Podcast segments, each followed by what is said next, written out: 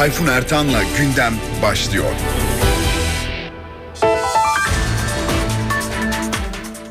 İyi günler. Saat 13. Ben Tayfun Ertan. NTV Radyo'da gündeme hoş geldiniz. Önce gelişmelerden özetler.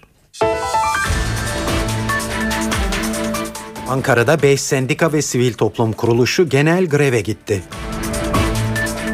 Ankara'da kolej kavşağında buluşan gruplar birazdan yürüyüşe geçiyor. İçişleri Bakanı Güler bu sabah grevin kanunsuz olacağını söyledi. Güler sosyal medyadaki haberleşmenin daha önce İzmir'de olduğu gibi incelenmekte olduğunu da açıkladı. Almanya Dışişleri Bakanı gösterdikleri tepkinin Türkiye'nin iç işlerine müdahale anlamı taşımadığını söyledi. Bakan konu insan hakları ve özgürlükse buna iç işleri demek mümkün mü diye sordu. Ve günün canlı yayın konuğu Milliyet gazetesinden Aslı Aydın Taşbaş.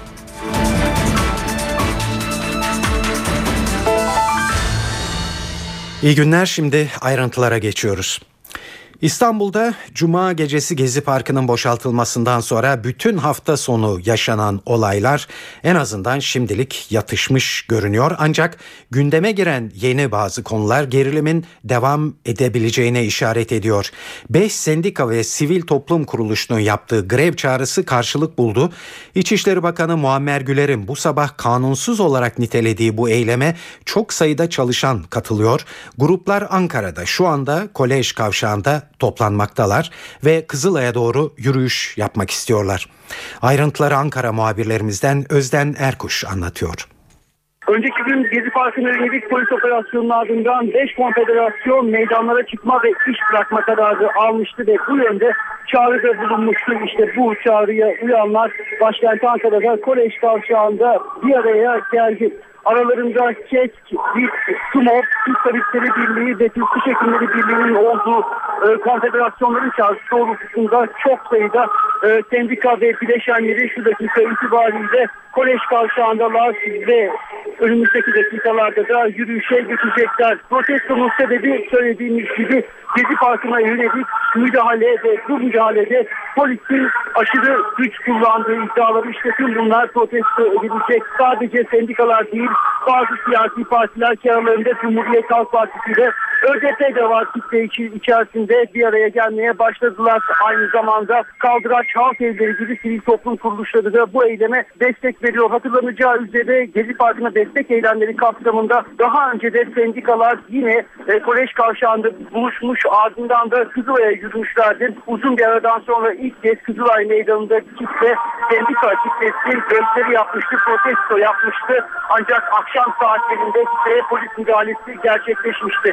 Şu ana kadar bir gerginlik olmamakla birlikte valiliğin dün yaptığı açıklama dikkat çekici. Ethem Sarısül'ün cenazesi nedeniyle bir anma töreni düzenlenecekti ancak valilik Kızılay'da bu tür etkinliklerin yasak olduğu şeklinde bir açıklama yapmıştı. Bu açıklama doğrultusunda polisin de yoğun güvenlik önlemleri aldığını söyleyelim. Önden Erkuş, NTV Radyo Ankara.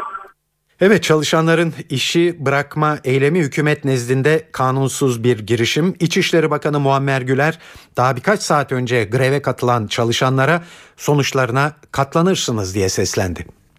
Tabii şiddet eylemlerinin sürdürülmesi konusundaki inatlaşmayı da anlamam mümkün değildir. Yani bugün iş bırakma ve grev gibi kanunsuz eylemlerle insanları sokağa dökme çabaları vardır bunlara da izin verilmeyeceğini, yasayla belirlenmemiş alanlarda, genel yollarda, parklarda böyle bir toplantı ve gösteri yürüyüşünün yapılmayacağını ifade etmek isterim. Arkadaşlar beş sendikanın bir kere yasal bir eylemi yok ki. Hangi yasal eylemine izin vereceğiz? Alanları, genel genel yolları, kamu düzenini bozacak şekilde, genel hayatı felce uğratacak şekilde her gün toplantı ve gösteri yürüyüşü hakkı nerede görülmüş? Böyle bir şey olabilir mi? Ben her gün geleceğim Kızılay'ın ortasında sabahtan açıklamalar eylem yapacağım. Böyle bir şey olabilir mi? Bunu insanların kabul etmesi mümkün mü? Geçtiğimiz gün Ankara'daki şoför esnafı, minibüs esnafı protesto yaptı. Esnaf ve Sanatçılar Konfederasyonu geldi Sayın Başbakan'a bu olaylardan esnafın ve diğer iş sahiplerinin, işleri sahiplerinin duyduğu sıkıntıları belirttiler. Hakların kullanılması bir başkasının hakkının kullanılmasına engel olamaz. Bu konuda arkadaşları duyarlı olmaya davet ediyorum ve anlaşılıyor ki Gezi Parkı'nda olduğu gibi de oradaki insanlar da bu direnişlerin, bu kanun direnişlerin bir aracı haline getirilmiştir ve bu sürdürülmek istenmektedir. Bunun sürdürülebilirliği yoktur. Kanun hakimiyetini sağlamak bizim görevimizdir. Bunu kendilerinden özellikle rica ediyorum. Memurlardan ve işçilerden kanunsuz eylemlere iştirak etmemelerini bekliyorum. Bunun kanuni sonuçlarına katlanırlar. Evet bu olay böyle tartışma yaratacak e, diğer başlıklarla devam edelim. Yine İçişleri Bakanlığı'nın açıklamaları üzerinden ilerleyeceğiz. Hafta sonunda İstanbul'da yaşanan olaylarda bir aşamada polisin yanı sıra jandarmanın da kullanılmaya başlanması çok konuşulan bir konu. İçişleri Bakanı e, bu konudaki soruyu ve şiddet kullanan polislerle ince, ilgili incelemelerin ne aşamada olduğunu şöyle yanıtladı. Şu anda gözaltında 393 kişi var. Bunların ifadeleri alınıyor, sorguları sürüyor, süratle tamamlanmaya çalışılıyor. Özellikle İstanbul'da, Adana'da gözaltılar var. İzmir'de, Ankara'da, İstanbul'da, Hatay'da bir iki müfettişlerimiz ve polis müfettişlerimiz konuyla ilgili bütün araştırmalar yapılıyor, yapıyorlar. Şu ana kadar İzmir'de iki, İstanbul'da bir kişi olmak üzere açığa alındı ama tabii ki bu soruşturmanın sonunda hangi işlemlerin yapıldığını göreceğiz. Bizim bu konuda gayet açık olduğumuzu söyledim. Jandarmanın görev alması konusunda da bugün basında yoğun yorumların olduğunu gördüm ediyorum. Değerli arkadaşlarım şunu bir kere söylemek isterim. İçişleri Bakanlığı Türkiye'nin emniyet ve sorumlu bakanlıktır. Üç tane güvenlikle ilgili bağlı kuruluşu vardır. Birisi Emniyet Genel Müdürlüğü, birisi Jandarma Genel Komutanlığı, bir de Sahil Güvenlik Komutanlığı'dır. Bunların görev alanları bellidir. Emniyet kentlerde, jandarma kırsal alanda, e, sahil güvenlikte, denizlerde görev yapmaktadır. İçişleri Bakanı bu güvenlik güçlerini nerelerde görevlendirme icap ediyorsa orada görevlendirmeye yetkilidir. Yani ben kırsal alanda polisi, kentte de jandarmayı ihtiyaç duyduğum anda görevlendirebilirim. Emir, emrimdedir. Jandarma Genel Komutanlığı Bakanlığı'na bu konuyla ilgili talepte bulunursam uygun gördüğüm yerde bunlar görev aldılar. Jandarma da İstanbul'da bu anlamda görev almıştır. Gerekirse polisi de jandarma alanında görevlendirmek mümkündür. İçişleri Bakanlığı'nın açıklamalarında belki de en çok dikkat çeken konu sosyal medya ile ilgili sözleri oldu. Bakan emniyetin sosyal medya ile ilgili çalışma yürüttüğünü söyledi. Bakan daha önce İzmir'de gözaltılarla sonuçlanan incelemenin diğer kentlerde de yürütüleceğini söyledi. Bunlarla ilgili operasyonlarımız sürecek diye konuştu. Sosyal paylaşım siteleriyle ilgili de bizim şu anda emniyet müdürlüklerimizin, emniyet genel müdürlüğümüzün yürüttüğü şeyler var, çalışmalar var. Burada halkı tahrik eden bir manipülasyonla, yalan haberlerle halkı kışkırtmaya, e, hatta toplumsal olaylara mal ve can emniyetini sıkıntıya sokacak, bozacak eylemlere yönlendiren elbette gerek Twitter olsun, gerek Facebook olsun ve, ve gerek sosyal medyanın diğer e, enstrümanlarını kullanarak bunları yönlendirenlerle ilgili çalışmamız var. Daha önce İzmir'de böyle bir çalışma oldu. Şimdi diğer yerlerde de böyle bir çalışma olacak. Tabii bu konularda ayrı bir yasal düzenlemelerin de yapılmasının gerektiğini biz düşünüyoruz. Bu konuda Adalet Bakanlığımızın ve ilgili bakanlıkların çalışmaları da olacak. Çünkü toplumu bir anda yalan haberlerle gördünüz işte gezi olaylarında hangi yalan haberlerin nasıl sızdırıldığını gördük. Bunu da tabii ki inceliyoruz. Bunlarla ilgili operasyonlarımız sürecek. Evet İçişleri Bakanı Muammer Güler bu sabah böyle konuşuyordu birkaç saat önce. Dün olayların seyri ve hükümetin krizi yönetmesiyle ilgili olarak kabinenin önemli isimlerinden Başbakan Yardımcısı Beşir Atalay daha farklı bir tonda konuşmuş ve bir öz eleştiri getirmişti. Atalay Gezi Parkı olaylarında maalesef algıyı iyi yönetemedik ve ders aldık demişti. Gezi Parkı olayında e, maalesef belki algıyı iyi yönetemedik e, bazı yanlış algılar e, oluştu. Onu da kabul ediyoruz. Biz Türkiye olarak, hükümet olarak ilk başta Gezi Parkı olayları başladığında tabii yanlışlar var. Polisin yaptığı yanlışlar var. Bazı yanlış tutumlar var. Onlara karşı tabii tepkimizi dile getirdik en ileri düzeyde ve buradaki gerekli soruşturmalar da yapıyor. Ee, yürüyor şu anda. Hükümet onları yürütüyor. Gezi Parkı'nı çok iyi analiz ediyoruz. Önce onu ifade edeyim. Bu son günlerde, son iki haftada meydana gelen olayları, buradaki katılım profilini, gerekçelerini, sebeplerini e, çok iyi analiz ediyoruz. Buradan tabii alacağımız e, dersler var. Konu uluslararası toplum ve basının da yakın takibinde. Bu nedenle Dışişleri Bakanı Ahmet Davutoğlu İngiltere'de yayınlanan The Guardian gazetesine gezi olaylarını anlatan bir yazı kaleme aldı. Davutoğlu Olaylara geniş bir perspektiften bakmak gerekiyor. Türkiye'de demokrasi eksikliğinin var olduğunu iddia etmek yanlış. AK Parti'nin iktidara geldiği andan beri toplumun tüm kesimlerinin yasalar çerçevesinde temel haklarını yaşadığı bir sistem için uğraştık. Ülkemizi kendimizi yöneticisi gibi değil, demokrasi ve halkın hizmetçisi olarak gördük dedi. Dışişleri Bakanı bütün barışçıl gösteriler, demokratik katılım ve tartışma ortamını zenginleştirme yönündeki başarımızı ortaya koyuyor. Gençler siyasete katılırsa Türkiye'de aykırı seslere saygı duyan gerçek demokratik bir kültür oluşacaktır. Siyasi katılımın ve muhalefetin bir tehdit olduğuna inanmıyoruz ifadelerini kullandı. Bakan Davutoğlu bununla birlikte provokatör olarak nitelediği bazı kişilerin basın tarafından görmezden gelindiğini ve hatta onların demokrasi yanlısı gruplar olarak gösterildiğini ileri sürdü.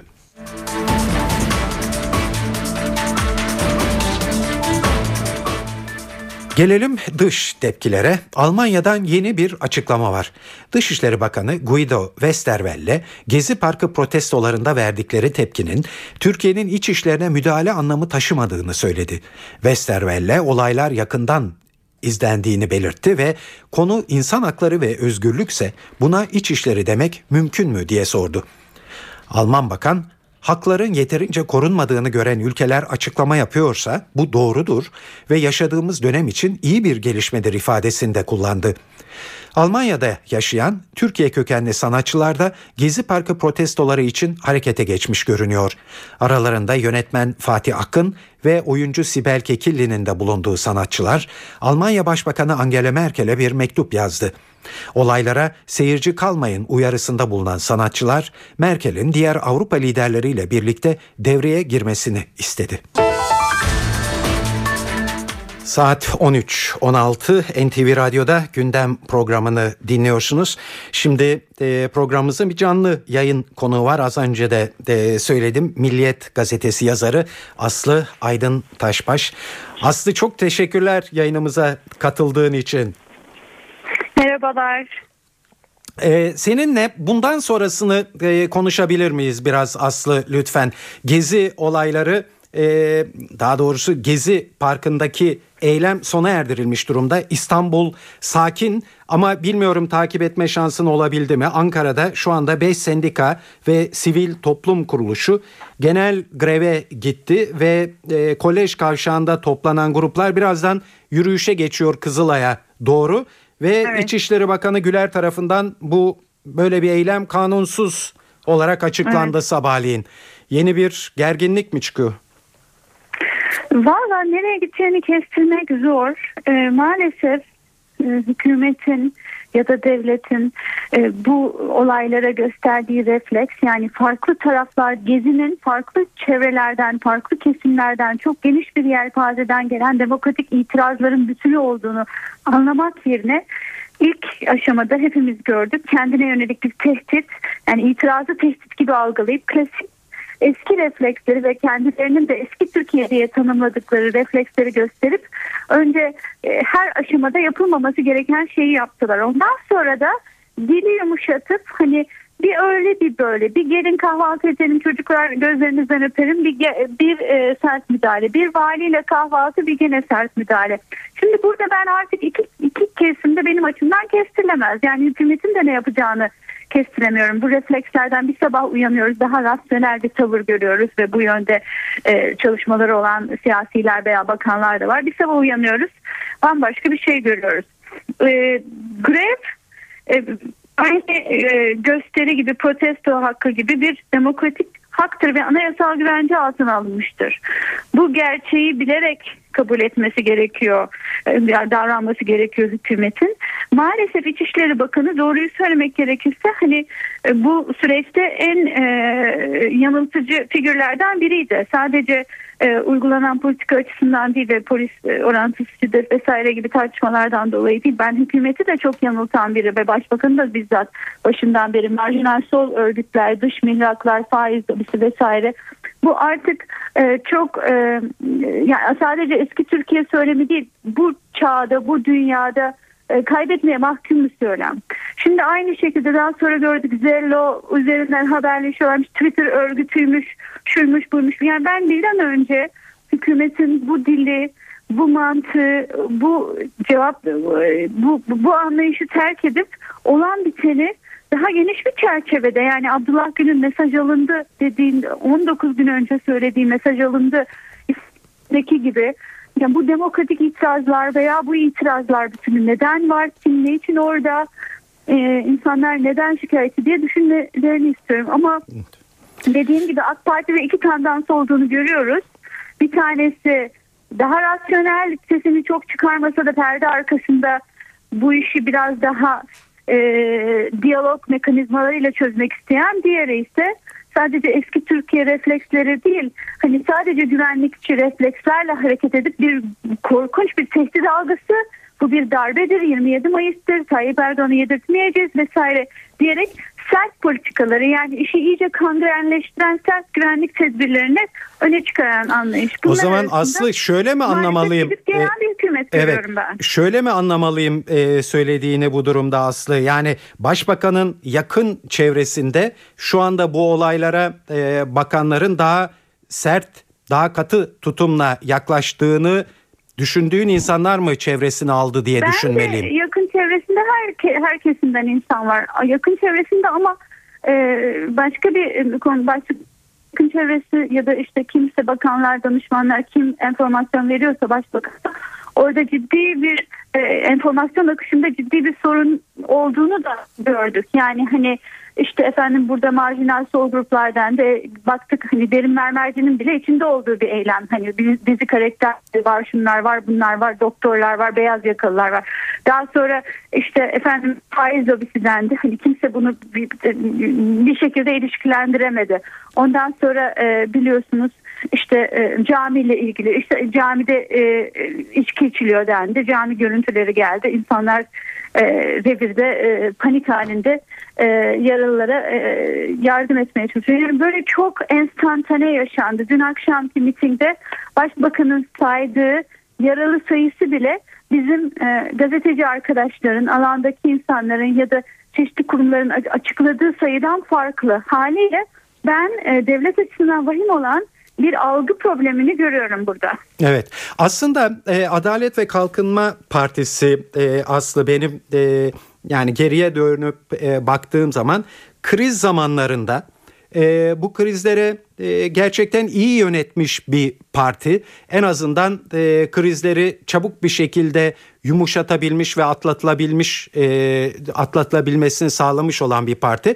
Bu sefer e, krizin iyi yönetilmediği besbelli. Zaten bunu dün örneğin Beşir Atalay yaptığı açıklamada e, kendisi de ifade etti. Bunu neye bağlıyorsun? Ben e, valla başbakanın gücünü e, yarattı. Yani mutlak gücünün ve çok güçlü bir lider olmasının ve hani onun etrafında şekillenen bakanlar kurulu ve danışmanlar ordusunun e, istemediği şeyleri söylemekten çekinen figürler haline gelmesine bağlıyorum. Bir anlamda başbakanın gücüne bağlıyorum. Yani kendisi gücün neseri olduğu gibi bir durum söz konusu. Çünkü e, kriz evet kötü yönetildi.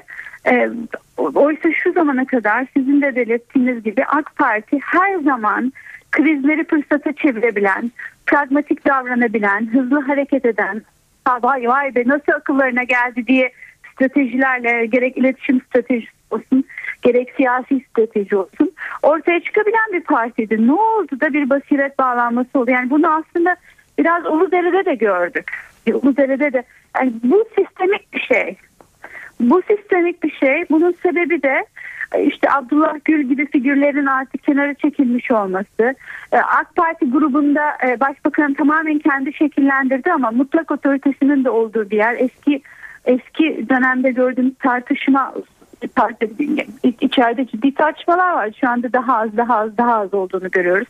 İnsanlar itiraz ettikleri politik çok doğrudan hani e, bu itirazı dile getirmek yerine kenardan köşeden başkaları üzerinden vesaire dile getiriyor. Bu atmosferi ben e, Tayyip Erdoğan'ın ya da AK Parti'nin hata yapmasına e, imkan veren, zemin sağlayan bir atmosfer olarak görüyorum.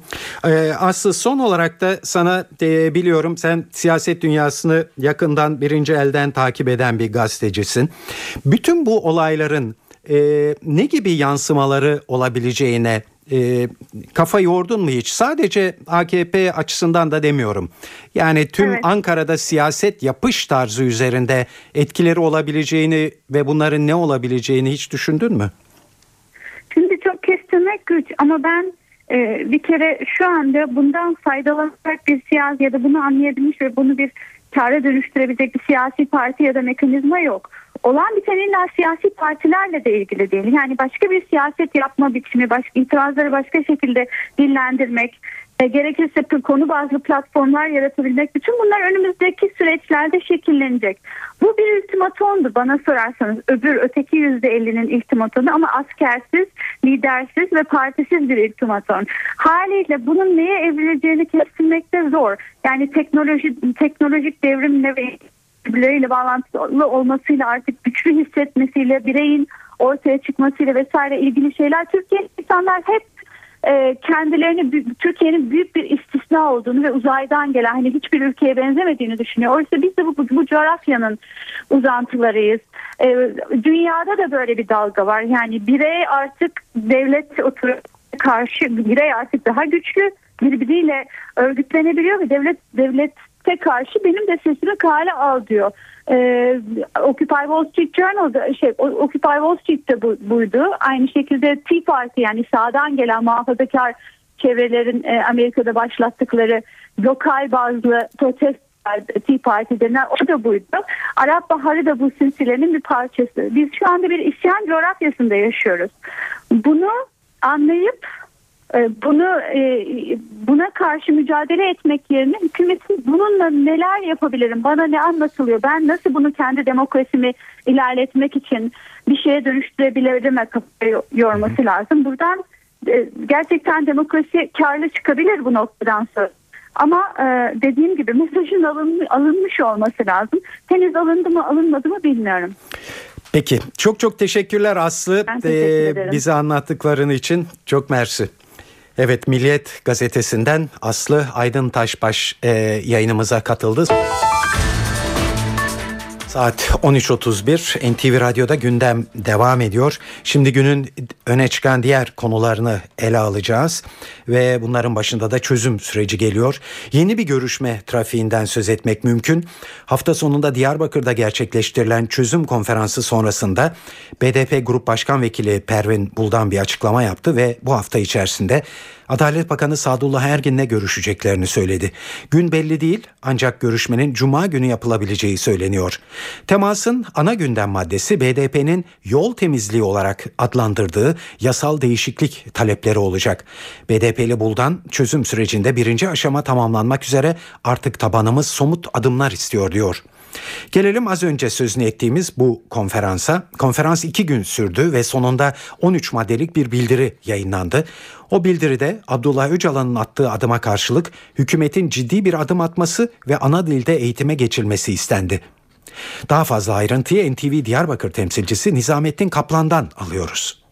13 maddelik talepleri DTK eş başkanı Aysel Tuğluk e, kamuoyuyla paylaştı ve 13 maddelik e, öneriler listesinde neler var hemen onlara bir göz atalım. Öncelikle Abdullah Öcalan'ın yarattığı fırsatı hükümet tarafından e, iyi değerlendirilmeli e, denildi. Yine hükümet ciddi ve samimi, samimi adımlar atmalı denildi. Bu da çözüm süreciyle birlikte e, örgütün üzerine düşen görevi yerine getirdiğini, silahlı güçlerini ülke dışına çıkardığını ancak ondan sonra herhangi bir çalışmanın yapılmadığı vurgusu var burada. E yine Kürdistan halkı kendi tercihlerini, statüsünü belirleme hakkına sahiptir e, denildi. Bu da şu anlama geliyor. Yani e, önümüzdeki süreçte özellik, federasyon veya bağımsızlık konusunda Kürtler kendi kaderlerini tayin edebilecek. E, yine çağdaş demokratik bir anayasa yapılması ve Kürtçenin resmi dil olarak kabul edilmesi önerisi var bu e, maddelerde. Hasta ve çocuk tutukluların serbest bırakılması, azınlıkların üzerindeki baskıların kaldırılması var. Yine Talabani,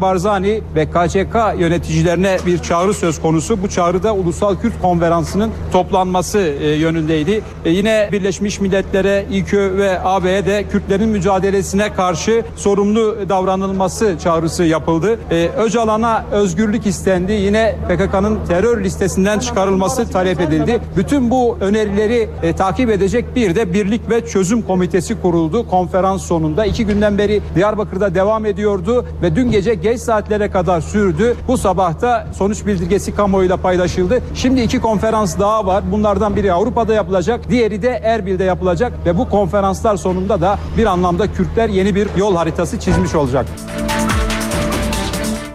Gezi Parkı olaylarının ekonomi üzerindeki etkisinin ne olduğu zaman içinde anlaşılacak ancak özellikle bu yıl turizm sektöründe sıkıntı yaşanacağı söyleniyor. Bunun da istihdama yansıması olacak. Tablo önümüzdeki birkaç ay içinde netleşecek. Ama biz şimdi geleceği bir kenara bırakalım ve Mart ayının işsizlik rakamlarına bakalım. İşsizlik Mart'ta bir önceki yılın aynı dönemine göre az da olsa yükseldi ve çift taneyi gördü. Mart ayında işsizlik %10'u aştı. Ayrıntıları NTV muhabiri Ahmet Ergen'den dinliyoruz. Türkiye'de işsizlik oranı bu yılın Mart ayı itibariyle %10,1 olarak açıklandı. %10,1 oranındaki işsizlik önceki yıla ve bir önceki aya göre nasıl bir değişim e, sergiliyor bunu da aktaralım. Geçen yılın aynı dönemine göre işsizlikte çok küçük oranda da olsa bir artış var. 2012 yılının Mart ayında işsizlik oranı %9,9'du. Bu yıl 10,1 olarak gerçekleşti. Ancak bu yıl e, bir önceki aya yani Şubat dönemine göre rakamı kıyasladığımızda yarım puana yakın bir düşüş var. Şubat'ta işsizlik oranı %10,5'tu. 0,4 puanlık bir düşüşle Mart'ta %10,1 e, oranına gerilemiş durumda. Kayıtlı işsizlerin sayısında da değişiklik var. E, Mart dönemi itibariyle Türkiye'de kayıtlı işsizlerin sayısı 2 milyon 801 bin kişi. Bu ne anlama geliyor? Bir yıllık dönemde kayıtlı işsizlerin sayısında 186 bin kişilik bir artış var. Bir aylık dönemde ise 83 bin kişi azalmış durumda kayıtlı işsizlerin sayısı. Alt e, gruplardaki değerlendirmelere de bakarsak genç nüfusta işsizlik oranı %19,3 tarım dışı alanda işsizlik oranı da %12,3 e, Mart dönemi itibariyle inşaat ve hizmetler sektöründe çalışanların e, payı artmış durumda. E, buna karşılık tarım e, sektöründe çalışanlar azalmış durumda. Sanayi sektöründe ise istihdam rakamlarında herhangi bir değişiklik yok. İngiltere 2009 yılında Londra'da yapılan G20 toplantısı öncesinde Maliye Bakanı Mehmet Şimşek'i gizlice dinledi. Bu iddia İngiliz Guardian gazetesinde yer aldı. Gazeteye göre dinleme operasyonu İngiltere'de haber alma teşkilatlarından biri olan Devlet İletişim Birimi tarafından yürütüldü. Gazete 2 Eylül 2009'da G20 toplantılarına katılmak için Londra'ya giden Mehmet Şimşek ve beraberindeki 15 kişilik heyetin konuşmaları ve telefon görüşmelerinin gizlice dinlendiğini yazdı. Gazeteye göre dinleme gerekçesi Ankara'nın mali reformlara bakışının keşfedilmek istenmesiydi. Bu sayede 2008'deki küresel mali çöküşün ardından düzenlenen toplantılarda Türkiye'nin diğer G20 ülkeleriyle işbirliği yapıp yapmayacağını önceden öğrenmek hedefleniyordu. İngiliz yetkililer toplantılarda müzakere masasına tarafların görüşlerini önceden bilerek hazırlıklı oturmayı planlamıştı. Dinlendiği ileri sürülen Maliye Bakanı Mehmet Şimşek'ten az önce bir açıklama geldi. Şimşek, Dışişleri ile temas halindeyim, konuyu araştırıyorlar. Bu iddialar doğru çıkarsa en sert şekilde kınanacak ve gereken yapılacaktır diye konuştu.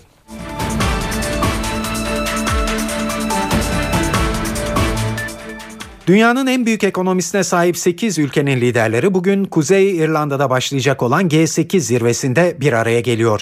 İki gün sürecek zirveye Amerikan Başkanı Barack Obama ve Rusya Devlet Başkanı Vladimir Putin'in yanı sıra Fransa, Almanya, İtalya, Japonya ve Kanada'nın liderleri katılacak. Zirvenin en önemli gündem maddesi Suriye olacak. Küresel ekonomide zirvenin tartışma konularından biri gözüküyor. İran'da reformcuların adayı Hasan Rohani'nin Cumhurbaşkanı seçilmesi Tahran'ın batıyla yeni bir sayfa açabileceği umudu doğuracak mı? Hem batılı ülkeler hem de Arap ülkeleri Rohani'nin seçilmesine olumlu yaklaşıyor. Amerika Birleşik Devletleri İranlıları seçime katılım ve oy verme cesaretinden ötürü kutladı. Washington, Rohani'nin İran'ın nükleer programı konusunda uluslararası toplumun kaygılarını giderecek bir çözüm bulmasını istedi. Avrupa Birliği ülkeleri de Rohani'nin seçilmesi meselesine olumlu yaklaştı. Tahran'ın üslup değişimine gitmesi ümidini dile getirdi. 64 yaşındaki Rohani'nin Cumhurbaşkanı olmasıyla İran'la Arap ülkeleri arasındaki gerilimde bir ihtimal azalabilir. İsrail ise Tahran'a yönelik sert söylemini sürdürüyor. Başbakan Benjamin Netanyahu İran'a yönelik uluslararası baskının sürmesini istedi. Eğer İran nükleer silah programını geliştirmekteki ısrarını sürdürürse o zaman bunun sonucu açıkça belirtilmeli. Öyle ya da böyle nükleer program durdurulacaktır. Bir senedir Ekvador'un İngiltere Büyükelçiliğinde ev hapsinde yaşayan Julian Assange'in hafta sonunda bir misafiri vardı. Ekvador Dışişleri Bakanı Ricardo Pitoni, 41 yaşındaki Wikileaks kurucusunun durumunu İngiliz mevkidaşı William Hague ile görüşmek için İngiltere'ye gitti. Ziyaret kapsamında Assange ile de görüşen Ekvador Dışişleri Bakanı, Avustralyalı aktivistin sağlığıyla ilgili bilgi aldı ve kendisini koruyacaklarını söyledi. Hükümetimiz, başkanımız ve halkımız adına sadece kişiliğinizi değil, yaşam hakkınızı ve ifade özgürlüğünüzü de koruyacağız. Sağlık durumunu merak ediyoruz. Umarım daha sağlıklı günlerin olacaktır. Dışarıda bir sürü dostum var. Bir yıldır siyasal sığınma hakkını aldığı Ekvador'a gitmek için bekleyen Assange durumunun iyi olmadığını söyledi. Assange burada fiziki olarak çok zorlanıyorum ancak elçilik çalışanları bana çok iyi davranıyor ve yardımcı oluyor dedi. İngiliz hükümeti İsveç'te tecavüzle suçlanan Assange'in bu ülkeye iadesine karar vermişti ancak suçlamaları reddeden Assange İsveç'e gönderilmesi durumunda kurucusu olduğu Wikileaks'in sızdırdığı diplomatik yazışmalar nedeniyle müebbet hapse mahkum edileceği görüşünde. Evet bir gündem programının sonuna daha yaklaşıyoruz. Ee, önce e, spor dünyasında olup bitenlere bakacağız. Beşiktaş'ta Fikret Orman dönemi devam ediyor. Serdar Adalı ile girdiği yarışı açık farkla kazanan Fikret Orman yeniden Siyah Beyaz Kulübün başkanı oldu. Bir defa bizle beraber kandırılmamanın ne demek olduğunu öğrendiler. Ve biz ne söylediysek yaptık. Hiç yapamayacağımız şeyi konuşmadık. Yaptıktan sonra konuştuk. Bundan sonra da böyle olacak. Beşiktaşları artık istikrarlı bir büyüme bekleyecek. Planlanmış şeyler bekleyecek. Ee, çok güzel bir stat bekleyecek. Gelirleri en az yüzde yüz derecesinde artacak. Borçları hızla aşağı inecek. Biz bunları yapabilecek e, bilgiye ve beceriye sahibiz. Bunu gösterdik. Önümüzde artık e, Beşiktaş'ı daha iyi günler beklediğine herkese buradan söz verebilirim. Akatlar Spor Kompleksinde yapılan seçimde 11.676 delegeden 5.666'sı oy kullandı. 21 sandığın tamamında Adalı'ya üstünlük kuran Fikret Orman 3.663 oyla başkan seçildi. Serdar Adalı 1977 oy aldı. Fenerbahçe Cardozo transferinde mutlu sona çok yakın. Sarı lacivertlilerin transferi kısa sürede açıklaması bekleniyor. Gelen haberler tarafların 11 milyon euro artı 3 milyon euro bonus üzerinde anlaşmaya sağladığı yönünde. Fenerbahçe'nin birkaç gün içinde Cardozo transferini resmen açıklaması bekleniyor. Galatasaray Kulübü Başkanı Ünal Aysal 22 Haziran Cumartesi günü gerçekleştirilecek olağanüstü seçimle genel kurul öncesi Kalamış tesislerinde üyelerle bir araya geldi. Futbol ve basketboldaki şampiyonlukların önemine dikkat çeken Aysal önümüzdeki sezon Avrupa'da başarı hedeflediklerini söyledi. Galatasaray şampiyonluklara alışmış bir kulüp. Ee, ne ilki ne sonuncusu değil. Ee, inşallah daha ileri, daha büyük e, kupalar e, camiamıza gelecek. Her zaman söylüyorum bizi Şampiyonlar Ligi hem basketbolda hem e, futbolda özellikle futbolda Şampiyonlar Ligi keser. E, hedefimiz o. İlk geldiğim gün söyledim. Oraya doğru emin adımlarla ilerliyoruz. Ama e, görüyorsunuz e, hiçbir şey kolay değil. Daha çok verecek e, çabamız ve e, şeyimiz var. E, sarf etmemiz gereken enerji var. Buraya varmak için. Ama katiyetle yönümüz belli. Gideceğimiz yer belli. Hedeflerimiz belli. Stratejimiz belli. Ve ne yapacağımızı önümüzdeki günlerde hepiniz göreceksiniz. Potanın perileri 2'de 2 yaptı. Avrupa Kadınlar Basketbol Şampiyonası'nda mücadele eden Ay Yıldızlar Ukrayna'nın ardından Karadağ'da 66-57'lik skorla yendi. Millilerimiz A grubundaki son maçında bugün saat 16'da Slovakya ile karşılaşacak. Bu mücadelede NTV Spor'dan canlı yayınlanacak. Evet saat 13.43 ee, NTV Radyo'da gündem programının sonuna geldik. Ancak e, Ankara'daki e, gelişmeleri özetleyerek e, tamamlayalım bu yayınımızı. Ankara'da 5 sendika ve sivil toplum kuruluşu genel greve e, gitti ve e, kolej kavşağında buluşan gruplar önce e, Kızılay'a doğru yürümek istediler. Ancak polisten kendilerine bir uyarı geldi. Bunun üzerine polisle sendika temsilcileri arasında görüşmeler yapıldı. Bu görüşmelerde uzlaşmaya varıldığı anlaşılıyor. Bunun sonucunda da şimdi sendika temsilcileri açıklama yapmaktalar. Evet Ankara'da son durum bu. Gündem programı burada sona eriyor. Bu yayının editörlüğünü Sevan Kazancı, stüdyo teknisyenliğini İsmet Tokdemir yaptı. Ben Tayfun Ertan sizlerle 18'de eve dönerken haberlerde buluşmak üzere. İyi günler diliyoruz.